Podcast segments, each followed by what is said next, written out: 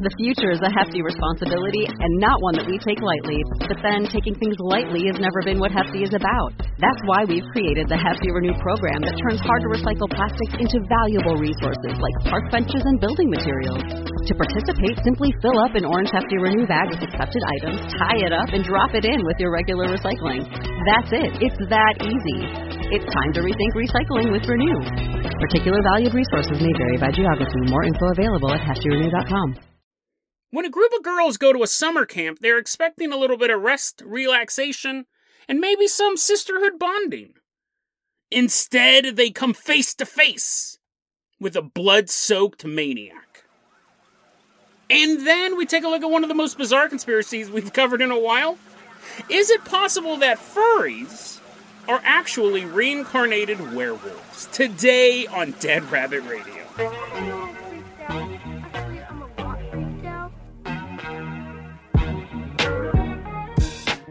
Everyone, welcome back to another episode of Dead Rabbit Radio. I'm your host, Jason Carpenter. I'm having a great day. Hope you guys are having a great day too.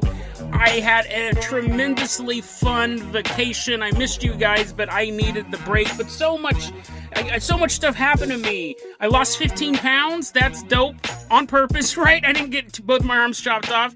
And, um, I got a patch. I'm not on my clothes. Not on my clothes. I'm not a Raggedy Ann character. I wear a patch on my eye now. I'm trying to do some corrective vision stuff because I have double vision and my glasses just aren't working. So that's dope, dude. I'm telling you guys right now. I'm telling you guys right now. Whether you medically need a patch or not, start start wearing patches in public. People, I feel like I'm two feet taller, and people act like I'm two feet taller. It's crazy. It's crazy what just putting a piece of cloth and don't get like a fancy one. Don't get one with like a starfish or have it all glittery and stuff like that. I mean, just go with a classic black eye patch. And you're like, Jason, if I don't have a medical reason, why would I cut off 50% of my vision at all times? I can take it off from time to time, remove it from eye to eye. I'm supposed to move it from eye to eye. But the problem is, it looks really good covering my. it looks really good when it's on my right eye and doesn't look that cool on my left eye. So I'm like, hmm. Medical, medically, I'm supposed to alternate it, but fashion wise, it says the right eye will never see again. But someone who we hope to see forever and ever. How's this segue? Coming into Dead Rabbit Command right now, inching their way along the ground. Give it up to our newest Patreon supporter. It's Hookworm. Everyone give a big round of applause for Hookworm coming into Dead Rabbit Command. Hookworm, you're going to be our captain, our pilot this episode. If you guys can't support the Patreon, I totally understand. Just help spread the word about the show. That helps out so much when you tell your friends, you tell your families. That really, really your multiple families, apparently, you're a bigamist. That really, really helps out a lot. And I got so much more news to tell you about what's been going on on my vacation, but we're going to get this episode started right now. Hookworm, I'm going to go ahead and toss you the keys to the Jason Jalopy. We're going to hop inside and you're going to drive us all the way out to Brownsville, Texas.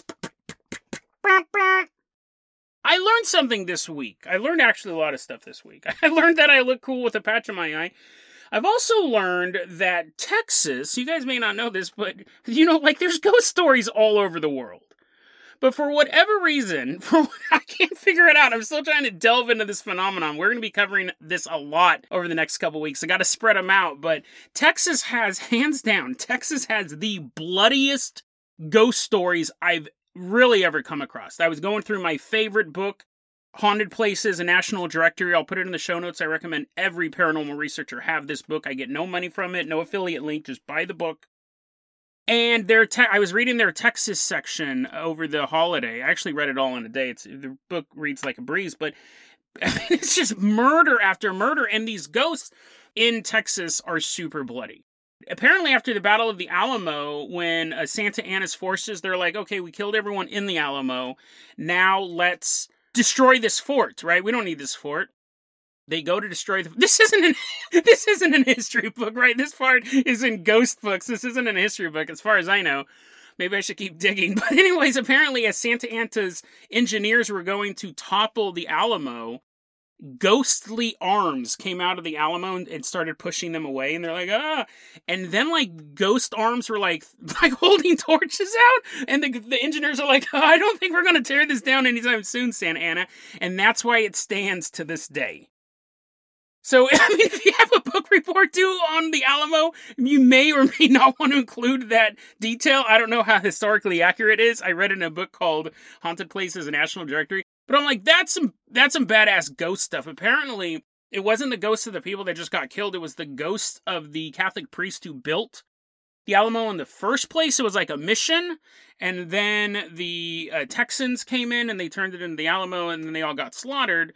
And then, and then, as history states, as historians all agree, as the engineers went to tear down the Alamo, a bunch of ghosts started pushing just the arms too, which is creepier. Whenever it's like disembodied stuff, it's creepier. If you're walking down a hallway and you see like a woman in black just kind of floating down the hallway, that's disturbing, right? But imagine if you just saw, imagine if you just saw her toe. Her toe just floating at toe level. It's like on the ground and it's kind of moving. That's way more creepy. So the hands were pushing at the troops of Santa Anna again. Again, I don't know how historically accurate that is, but in ghost history, it's true. And while I was researching all of this Texas stuff, I came across this really cool website called Stormy Night Tales. And this website catalogs urban legends. It's a really cool website. We're going to be talking a lot about this website in the coming weeks and months, probably too. They got a lot of stuff. But we're in Brownsville, Texas. Hookworm, pull us up to this little campground. We see these little cabins, and there's like reeds rustling, and there's tumbleweed going by. There's a bunch of arms. There's a bunch of arms pushing people out of the cabin. In Brownsville, Texas, there's this campground called Camp Lulu and it's a girls' summer camp. And we're sitting outside the summer camp, and we're seeing these girls run around, and they're like flying kites and, and throwing tumbleweed at each other, pushing each other into the arms. They're like, "No, the infinite void!" They're getting sucked into the cabin. No, it was a totally normal summer girls' camp, and the girls would go there and they'd be playing and, and doing whatever you do at a summer camp. But this summer camp had a counselor. Yeah, I know they all have camp counselors, but this camp counselor, when he'd be sitting there and he'd be like filling out paperwork. I don't know what camp counselors do. I don't know why I don't research this stuff either. I just research the ghosts. Camp counselors like making kites or like building boats or something like that. And he starts hearing, kill them. He's like, oh, what was that? Kill them. Kill them all. He's like, huh? What? Oh. Oh, well, I guess I'll just go back to sewing this boat, making these moccasins. And this camp counselor is going through the rigmarole of the day. You know what a camp counselor does. And every so often he hears a voice going, Kill them. Kill them all. And he's like looking around, and the only people that are around are young girls. Now, if you were in like a war, if you're like a Viking running around with an axe and you heard a voice going, kill them all, you'd be like, okay, that's dope, dude. So that's what I was planning to do anyways. But if you're a camp counselor and you start hearing a voice go, kill them all, you're going to get a little weirded out.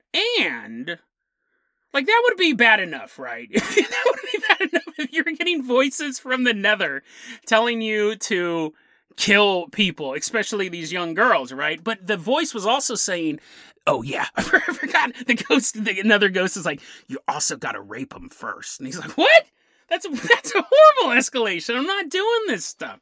But these voices started filling his head with these horrible thoughts, and he can't stand it. Now he has two choices.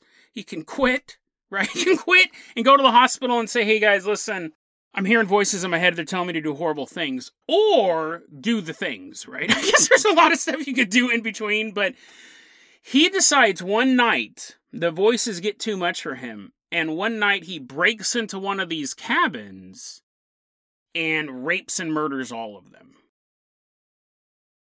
And then he runs away. Now, some versions of the story, he rapes and murders all the girls at the campsite. That's a lot for one night. Now, I don't know how many people went to this. I don't know if he was even the only camp counselor. To be honest, this is an urban legend, so we know some of it is true. Some of it is true. But I'll get to that.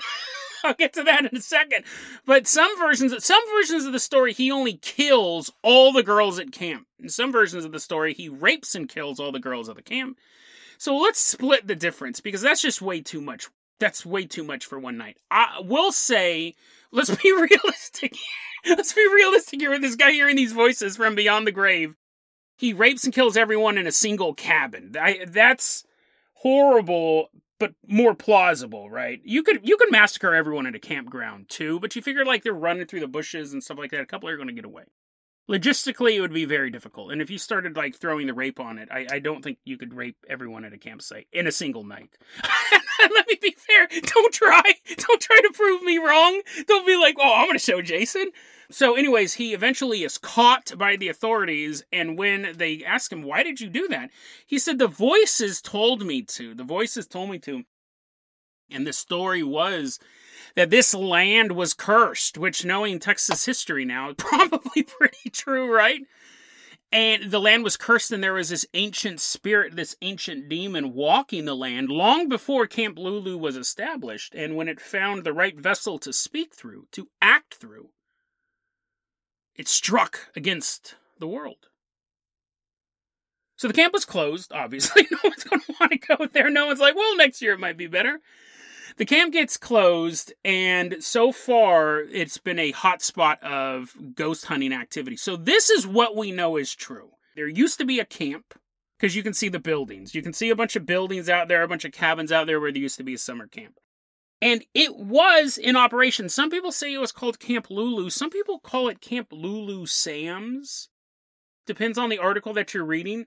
But it did exist up until as late as 1980. This wasn't something that has happened in like 1854. A bunch of coal miner daughters were hanging out at this campsite. No, this it was closed as late as 1980, so we can put the story in that time frame. But there is no like news article or court documents showing that a mass slaughter took place at this site. What's interesting is that locals are divided on this. Some people say it's all hogwash, it didn't happen, it's just an urban legend, while other locals say it did happen. It's interesting though, this is one of those stories that you would think if someone plowed through an entire campground or even a cabin and killed even just one person, you'd find news articles of it. But what I've learned doing this show is one, it's very, very hard to find information online pre 2001 like you can go through newspaper archives, but even those can be incomplete. Digital archives, you'd have to go out there to research it. It's possible that there was a murder. It's possible that there was a incident and it's been blown up to this level.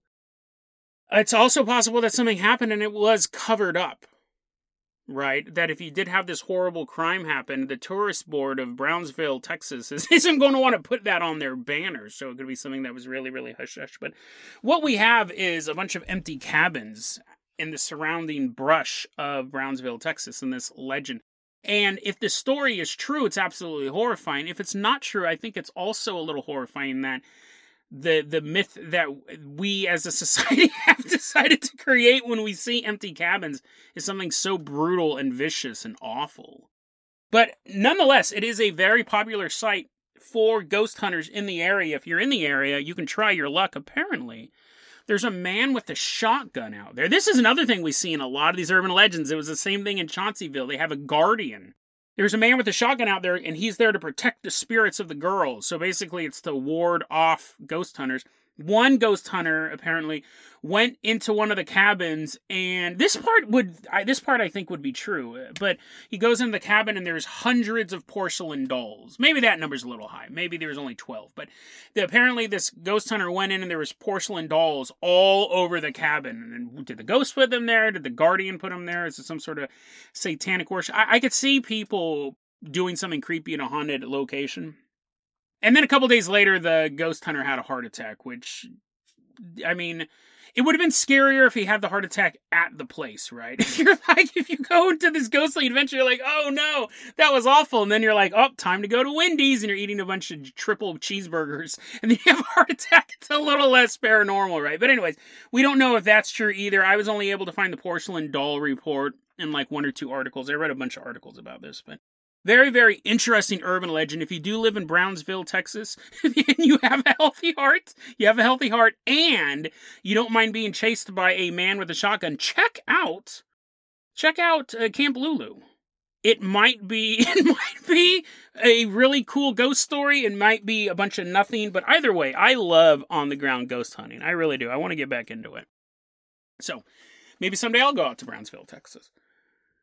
Hookworm, though, before we get there, I'm going to go ahead and toss you the keys to the Carpenter Copter. We're going to leave behind rural Texas. We are headed all the way out to a furry convention. As we're flying out to this furry convention, I got you your own furry suit. It's a snail. I give you a big old snail suit. You're like, oh man, this sucks. I was like, oh come on, it's a sexy snail. You're like, oh, this is like the grossest furry suit ever. As I was researching the story, I started thinking, are there plants? Are there people who dress up as plants and bang each other? I, guess I should. I guess I should back up. A furry, if you don't know, a furry is somebody who dresses up in a furry. Not all of them dress up in furry suits, but it, uh, oh man, it's such a hard topic. I want to kind of bring it down into just a two minute definition. A furry is someone who feels an affinity. I'm going to put it as polite as possible to start off. An affinity t- towards a fursona. A fursona is either themselves turned into an anthropomorphic animal or a separate individual they've created, a separate character. So it's like a fictional character named Benny the Bug, and he's like a giant muscular beetle. And then I'm Jason. And then sometimes I'm Jason the June Bug. So um, some some furries will say that they're actually like when they oh man this is so complicated. Let me break it down for you. Basically furries are people who love to interact with anthropomorphic animals to become an anthropomorphic animal maybe or to have a friend who is an anthropomorphic animal. Oh my god this is so complicated. A lot of times though it's sexual. Sexual. And you have the offshoots like the my little pony people. What are they called again? Pony bro bronies. That's the term. And then you do have like these offshoots, but generally it's either people who just love the culture of drawing pictures of like, hey, look at me, I'm a skateboarding raccoon or whatever. And then, um, but there's a lot of sex stuff in it too. The the line is super super blurry. I I'm sure there are furries who don't sexualize it. That that's kind of the common perception. But anyway, so furries, it's a subculture. Some call it a fetish. Um, you dress up like an animal and uh, you run around at a convention. that's probably that's probably the most concise I can make it without spending 10 minutes going into furry culture. But I, as I was researching the story, I thought I know there are people who dress up as wolves and dragons and stuff like that, or and they go to these conventions and they yiff, which is where they rub up on each other, and that's like their sex. And then I've always heard if a furry, if you ever see a furry and their suit has pants, that means there's holes open underneath the pants for having sex. Like if they don't have any pants, they're just like walking around and it's like a Mickey Mouse. Well, actually, Mickey Mouse has pants. Now that I think about it, he might be hanging dong all day long too. But I've heard that when you see someone dressed up like a wolf and they're walking down the street going to a furry convention, no pants, that means they just are there for the convention, just to meet other like-minded people, or and they might rub up on each other if they're wearing, if you see like a fox, if you see an anthropomorphic fox and he's wearing cut off jean shorts, there's access holes down there. That's why they're wearing the shorts. That's just what I've heard. I don't know if it's true. I've had friends who are furry. I've never been a furry. I've been accused of being a scaly because I'm always talking about banging hot reptilian chicks. But I'm wondering, snaily apparently, because I dressed you up like an anthropomorphic snail. I'm wondering if there's an offshoot of plant people. Like there's a, a dude dressed up like a rose, and then another dude dressed up like a pickle, and they're like, ooh, looking at each other and they're rubbing up. I don't know. Like, are there furry plants? Are there people anthropomorphic plant people? Is what I'm asking. I'm asking, is there an even weirder subculture than what we have? And it's interesting because when we look at the subculture of furries, we tend to go, oh, I get it. Like, it is a lot of sex stuff going on with it, and I get it. I also grew up in the 80s, and I was watching Robin Hood, and Maid Marian was a really hot fox, literally. And I, you know, like, I've seen some sexy cartoon characters. The mom from TaleSpin was pretty good looking. She was like a bear or something like that you know, like throughout your life, you do see Bambi's mom. You know, like you do see some sexy, the reindeer, the cute reindeer girl from Rudolph the Red-Nosed Reindeer. I'm being able to name a lot, a lot of them off the top of my head, which should be concerning, but I'm not concerned.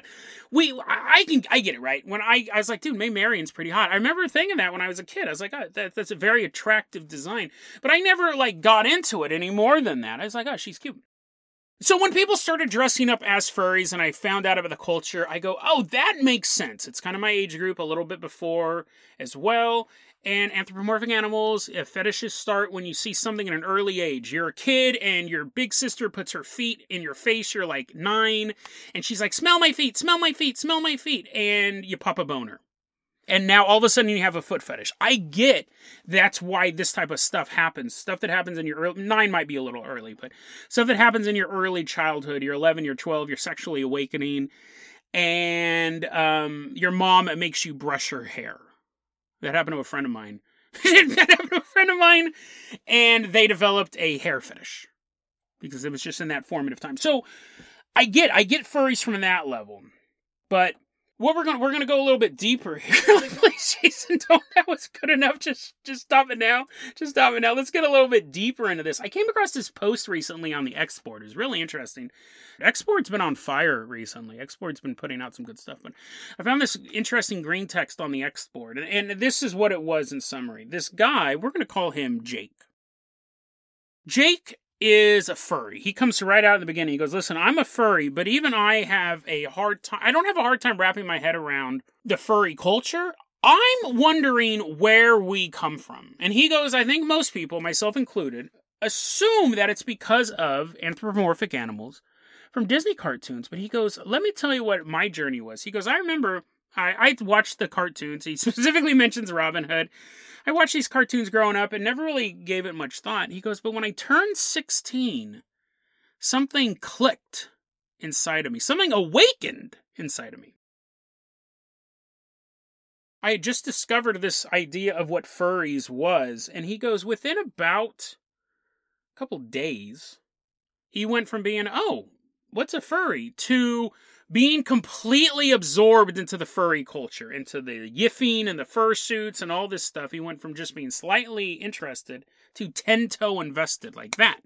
And he always wondered why that happened. It, 16 is pretty late to start getting just the develop development of a brand new fetish. It's not impossible, but fetishes a lot of times start earlier than that.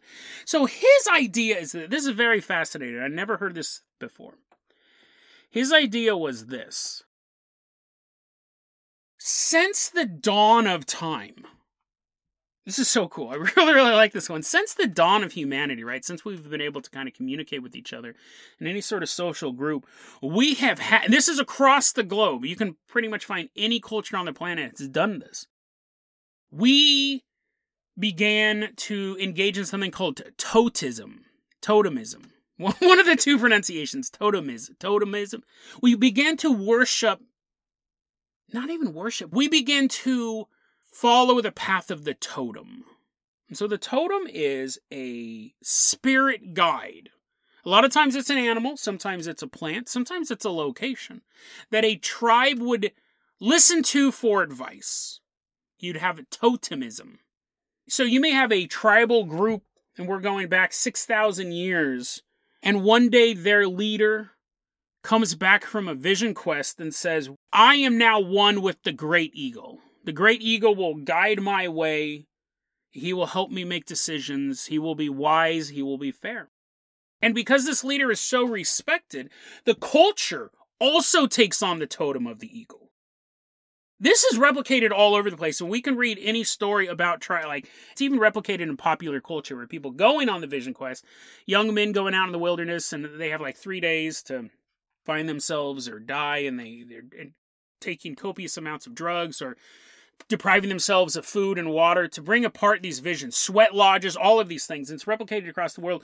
To see that spirit animal, it's even a joke in the Simpsons movie. Like it's just such a common trope because it's across the world. It literally is a common thing that happened and you would imbue yourselves with the spirit of the eagle, or the spirit of the eagle would be a separate figure. It's not actually inside of you, but it's a separate thing that is it is completely interwoven into the society, into you, even if it's a separate eagle. Even if it's separate, it's still part of your identity. And that was the way things were for thousands of years.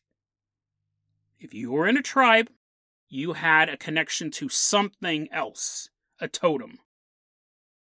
But as the nomads, as the hunter gatherers begin to settle in cities, you started to see a little bit less of that, right? Now you're in a location, but it didn't completely go away.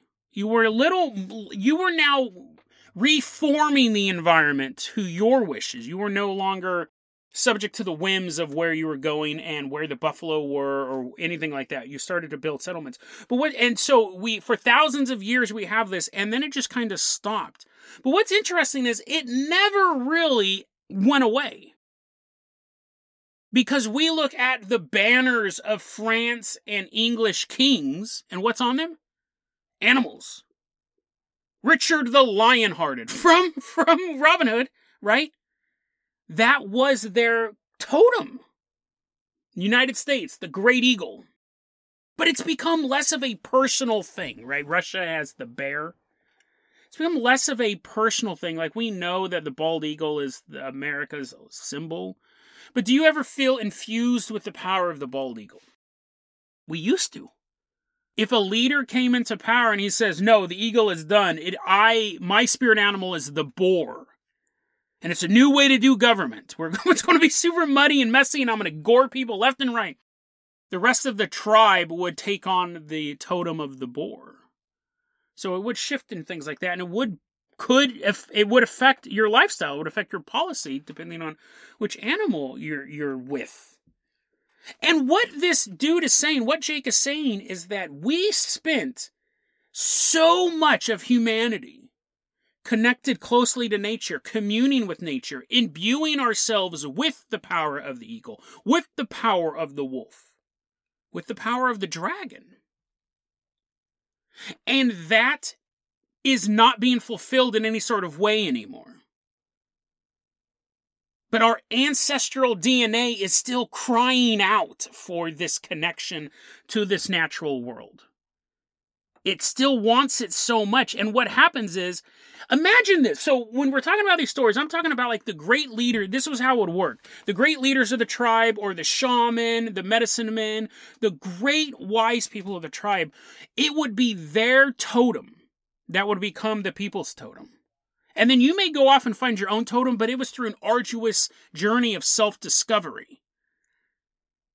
We don't have that anymore right? We don't have that anymore. The problem is is that our ancestral DNA is still crying out for this connection to this wolf, this spirit wolf that your ancestors from Siberia had and their ancestors from deep within China had and their ancestors that deep from the Middle East had. And it's just this journey of humanity was so connected to these creatures. We don't have that anymore. And so we're still getting the beam into our head. We're still getting the message that we need to be connected to this, but the modern modern world is so corrupt and so sexualized and so materialistic that when that wolf spirit comes to you, you want to bang it. It has completely stripped it of all spiritual meaning. The, the, the modern world still has a need for this old religion, this old in touch with nature. But we don't know how to deal with it, so we turn it sexual. We give the wolf a big bubble butt, rippling muscles, tight jean shorts to hide the access holes. The connection between man and nature is still there, but it's so broken and frayed, and it's no longer the great medicine man, no longer the shaman or the warriors or the people who go out to have these vision quests. It's people who have no connection to nature, who are still recalling these great memories and it's so corrupted they turn it sexual. That's absolutely fascinating. He, you know, he he kind of wraps it up by saying that he he does blame a little bit of the anthropomorphic animation culture for he goes it doesn't not everyone becomes a furry because of that but it, it, it definitely doesn't help it doesn't help. And he he has a furry he's not he's he is proudly a furry. He's not like i'm ashamed of it. But he said what you need to do as a furry he goes without guilt he goes too much guilt is a bad thing but what you need to do as a furry is you need to stop one stop watching furry porn and then two stop sexualizing your own furry. Make a connection to that. He goes the shamans used to go and they used to make these wolf skins and they would wear them and they would imbue themselves with the, the skin of the wolf. Even though they killed the wolf and took the wolf's life, they respected spirit and wear the flesh now. He says that's the same thing when someone's making their fursuit. What they're really trying to replicate, they don't this is all subconscious, this is all ancestral memory. what they're trying to do is they're trying to recreate that shamanistic practice. But they don't know how. They have none of the techniques. Those have all been lost to time. They don't know how. So it turns into this weirdo looking cartoon character. It, it, with any good argument, and I love this because obviously he's not a zealot about this. He says, listen, there are some holes in my argument. One, if this if there's any truth to this he goes it does seem to be that most furries are within these different types of species like most furries are wool canines or felines there's you know like dragons like all this stuff he goes if this you think there would be a if this theory was true you think there would be a wider variation of furries he goes but i think some of that could just be jumping on the bandwagon you may feel like you have a connection to a grasshopper but that's a really hard suit to make. It's not super sexy, and everyone else is doing the furry, and you go, well, if I can't be a grasshopper, maybe I'll just be a puppy. Interesting theory, though. It would explain why it explodes. And he goes on to say, I, I, stopped myself here, but the animation industry, basically, he goes, is it making furries on accident? Or is someone doing this on purpose? Is someone actually trying to further corrupt mankind's connection to the natural world. Like, if we do have this way that we can actually reach back through our ancestors to talk to the same animals they spoke to that led the tribes from where they were at 10,000 years ago to today, you could talk to that same spirit animal. That would be something that you could see, quote unquote, the powers that be would want to eliminate. Right? So instead of us having the connection to the great eagle or the mighty wolf or the wise owl, you just want to bang them all. So are cartoons doing this on purpose? And he, you know, he neither answers that. He doesn't answer that question, and that again is a sign of a very well written article. Is that you, if you if you ever come across something and they have all the answers, it's a little suspicious. So uh, really, really interesting work, and I and I do want to take it a step further, and I'll wrap it up like this. When we look at the stories of the shaman in history, it's the shaman, the medicine man. They would see this, they'd have the vision quest of the wolf, they would wear the wolf skins, and then they would impart the visions, the knowledge that they have on the rest of the tribe. But when you look at the world of the paranormal, there's a piece missing there. And that is, in pretty much any culture, not it's not just that the shaman puts on the wolf skin. Again, historians and scientists will tell you that. But when you look at the legends, they become the wolf they become the eagle. They don't just get the power and the wisdom, they physically shapeshift. That's one of those things that you can look at almost any culture. And they have stories of not just the wisest people being able to commune with nature and be told secrets beyond that of the normal man, that they actually could assume the shape of those things. So science says they just wore the suits, but in the paranormal world, they became these animals, which would become an even closer connection to that natural world. And it would explain why you had this time period of the hunters and the gatherers and the nomads. And they had their most powerful people being able to take on the attributes of the bear, of the wolf. And then later on, as society moved forward and our cities got bigger, no one actually believed that King Richard the Lionhearted turned into a lion. But that was the symbol on his banners. It still had that totem. But my question is is that if we did have a lineage of shapeshifters, a lineage of people who had unlocked the key of turning from man to animal back to man. That has been lost. And what's really interesting is when you go the farther back you go in time, the stories of somebody turning from a man into an eagle and then coming back into a man or the shaman who turns into a wolf, those were the most highly celebrated people of those societies. By the time the when the hunter and gatherers had settled, by the time we started having cities and civilizations, let's fast forward, way fast forward to like Roman times, Dark Ages times, shapeshifters were the enemy. Like the stories of werewolves were no longer about guardians. The stories they were supposed to be killed on sight. When you just skipped back a thousand years, two thousand years, those are the people you those are the people you wanted to hang out with. So why did society shift from venerating the shapeshifter to hunting the shapeshifter? And now we that now apparently that skill has been lost. I mean, people will claim to see shapeshifters. We've covered shapeshifters on this show before, but the closest we have to it is these furry suits. And what do we do? We deride them and we mock them, right? Just on cue. How many people laughed at the topic of this episode? it is kind of funny. It's funny, but you know what I mean? Like, we used to venerate them, now we hunt them, and now we just kind of scoff at them, right? Like I said, I have friends who are furries. It's not something that particularly bugs me. Um, but a lot of, you know, a lot of people make fun of them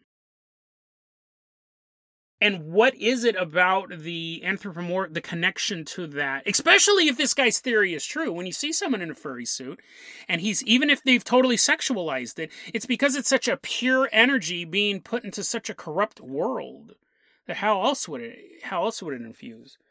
So are the ancient shaman connected to the modern day furries? Like could you argue that the furries of today actually are the reincarnations of these great shapeshifters. And now they're in a world and they've lost all their memories, but their body, their soul still cries out for this connection to nature.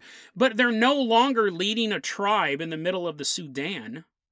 There's some Irish kid in Ohio, but he still has that yearning. He still feels that pull from the great night sky that he must become this beast. He must lead his people. He's like, What? I just want to play Switch. And that pull is so great, it just becomes so corrupted and so sexualized that eventually he dresses up as a sexy vulture or something, goes to a con and gets railed by a bunch of people dressed up like porcupines. The purity of the idea guided humanity for thousands of years in a hostile planet. Until finally we became the dominant species, but we didn't do it alone. The totems guided us. That energy is still there, that magic is still there. But the world it feeds into now is darkened and corrupt. Instead of becoming a leader of your people, moving them forward, you just become a dude watching the cast of DuckTales bang each other while sitting in an overpriced suit someone else made for you. Is the totem powerful enough to break through the cancer of society? Or is humanity, now and forever, cut off from our guardian spirits?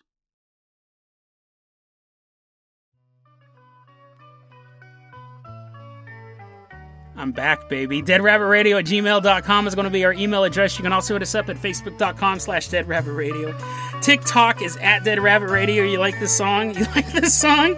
Dead Rabbit Radio is the daily paranormal conspiracy and true crime podcast. You don't have to listen to it every day, but I'm so glad you listened to it today. Have a great one.